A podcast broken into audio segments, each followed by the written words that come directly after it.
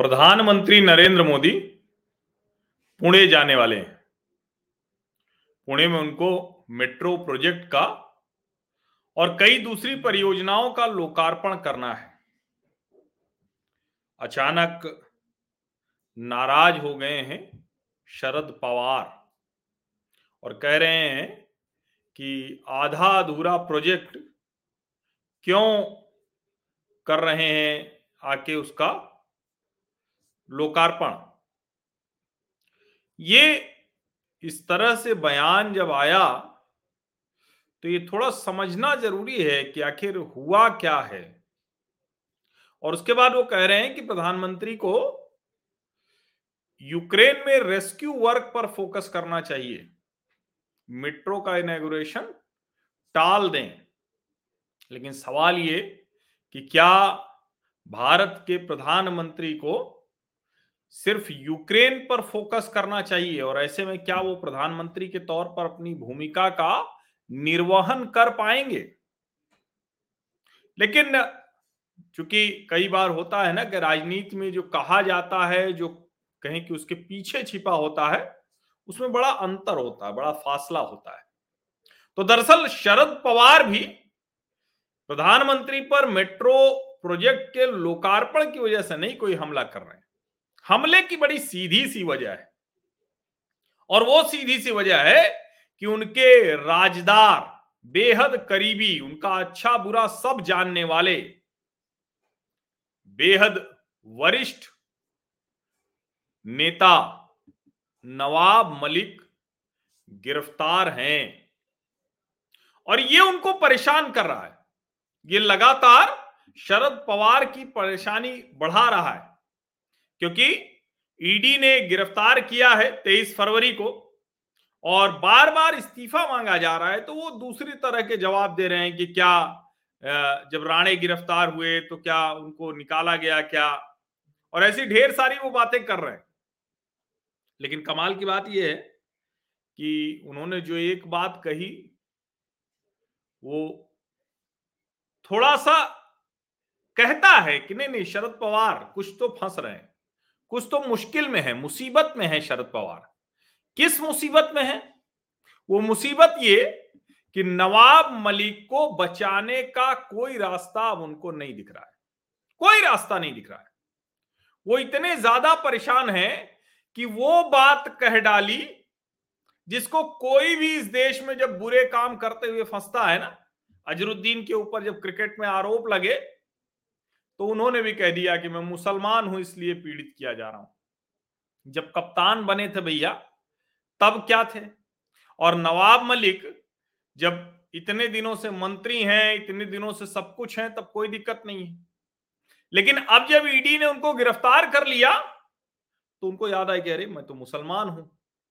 तो उन्होंने समीर खान के लिए भी यही कह दिया था। और बाद में समीर वानखेड़े को भी उन्होंने कहा कि ये भी मुसलमान है। तो भाई एक मुसलमान दूसरे मुसलमान को क्यों कर रहा था? ये भी सवाल है ना, ये बातें तो मतलब सामान्य तौर पर आनी चाहिए।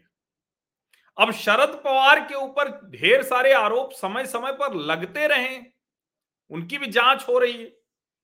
और ऐसे में जब उनके अस्थि विश्वस्त, आँख का नाक माने जाने वाले नवाब मलिक की गिरफ्तारी हो जाती है, और यहाँ सिर्फ़ गिरफ्तारी नहीं हुई। दाऊद मलिक के साथ प्रत्यक्ष अप्रत्यक्ष रिश्तों की चर्चा हो रही है। उसी की जाँच हो रही है। तब शरद पवार परेशान हो रहे हैं। तो क्यों इतना परेशान हो रहे हैं? जोड़ लीजिए। इसका मतलब कि कुछ तो है। कुछ तो ऐसी चीज़ है जिसने शरद पवार को ज़्यादा परेशान कर दिया है।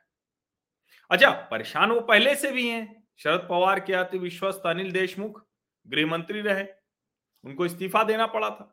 और बंबई का हाल सोचिए, महाराष्ट्र का हाल सोचिए इस सरकार में कि सब के सब जितने भी हैं, वो चाहे वो सिपाही हो, पुलिस हो, कमिश्नर हो या गृह मंत्री सब के सब वो भगोड़े हो जाते हैं या अपराधी हैं, मार रहे हैं, लूट रहे हैं, काट पीट रहे हैं, ऐसे चल रही है सरकार।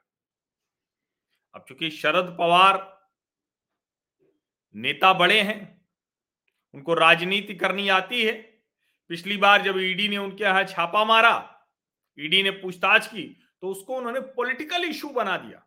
और कहा जाता है कि जो एनसीपी थोड़ी बहुत बढ़ गई, थोड़ी बहुत बच गई, सरकार बना पाए ये तीनों मिलकर, उसके पीछे वो जो स्टैंड लिया था, वो बड़ा मतलब उसको कहें कि वही टर्निंग पॉइंट हो गया था।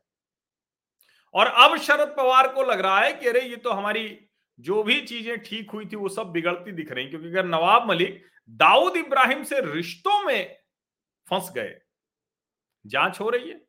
और जो दूसरे हैं, जो अनिल देशमुख, अब अनिल देशमुख के लिए तो कह नहीं पा रहे थे वो। अनिल देशमुख को झूठ बोल के बचाने के लिए प्रेस कॉन्फ्रेंस कर दी थी शरद पवार ने, कि यहाँ थे, वहाँ थे, बाद में पता चला कि नहीं नहीं, ये तो ये था। तो अनिल देशमुख फंसे हुए हैं। और जो नवाब मलिक हैं, उनके लिए शरद पवार कह रहे हैं कि मुसलमान हैं, इसलिए फंस गए। अब सोचिए, अभी तक मुसलमान नहीं थे जब देश में बड़े बड़े पदों पर थे। और दूसरी तरफ़ सीबीआई भी पहुँच गई, ईडी इधर है। सीबीआई पहुँच गई। सीबीआई अनिल देशमुख से पूछताछ करने पहुँची है। अब वैसे तो अनिल देशमुख ज़ाहिर है कि हर कोई इंकार ही करेगा, जो भी आरोप लगे हैं उससे इंकार करेगा। लेकिन अभी फिर आर्थर रोड जेल में जाकर सीबीआई ने महाराष्ट्र के पूर्व गृह मंत्री अनिल देशमुख से, और यह भी जान लीजिए कि गृह मंत्री भी शरद पवार के कहने पर बनाया गया था। तो ये पूरा मामला जिस तरफ़ जा रहा है, उसमें निश्चित तौर पर ये परेशान होते हुए दिख रहे हैं बुरी तरह से। और इसीलिए शरद पवार को अब लग रहा है कि और कोई रास्ता तो है नहीं। तो एक सबसे आसान रास्ता क्या होता है कि आप सीधे कह लीजिए विक्टिम कार्ड प्ले करना। वो विक्टिम कार्ड कौन सा है? वही विक्टिम कार्ड कि हमको तो परेशान किया जा रहा है क्योंकि हम मुसलमान हैं।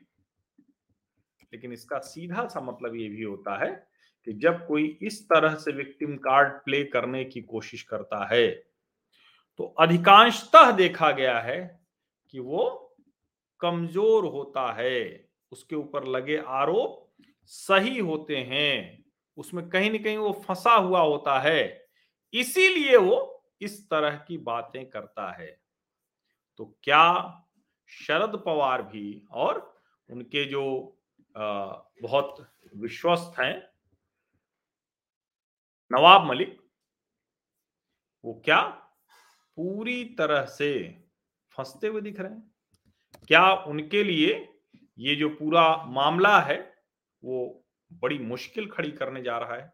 कम से कम शरद पवार के जो जिसको कहते हैं उनकी जो भाव भंगिमा है, उनका जो बयान है, उनका जो व्यवहार है, वो तो यही बता रहा है।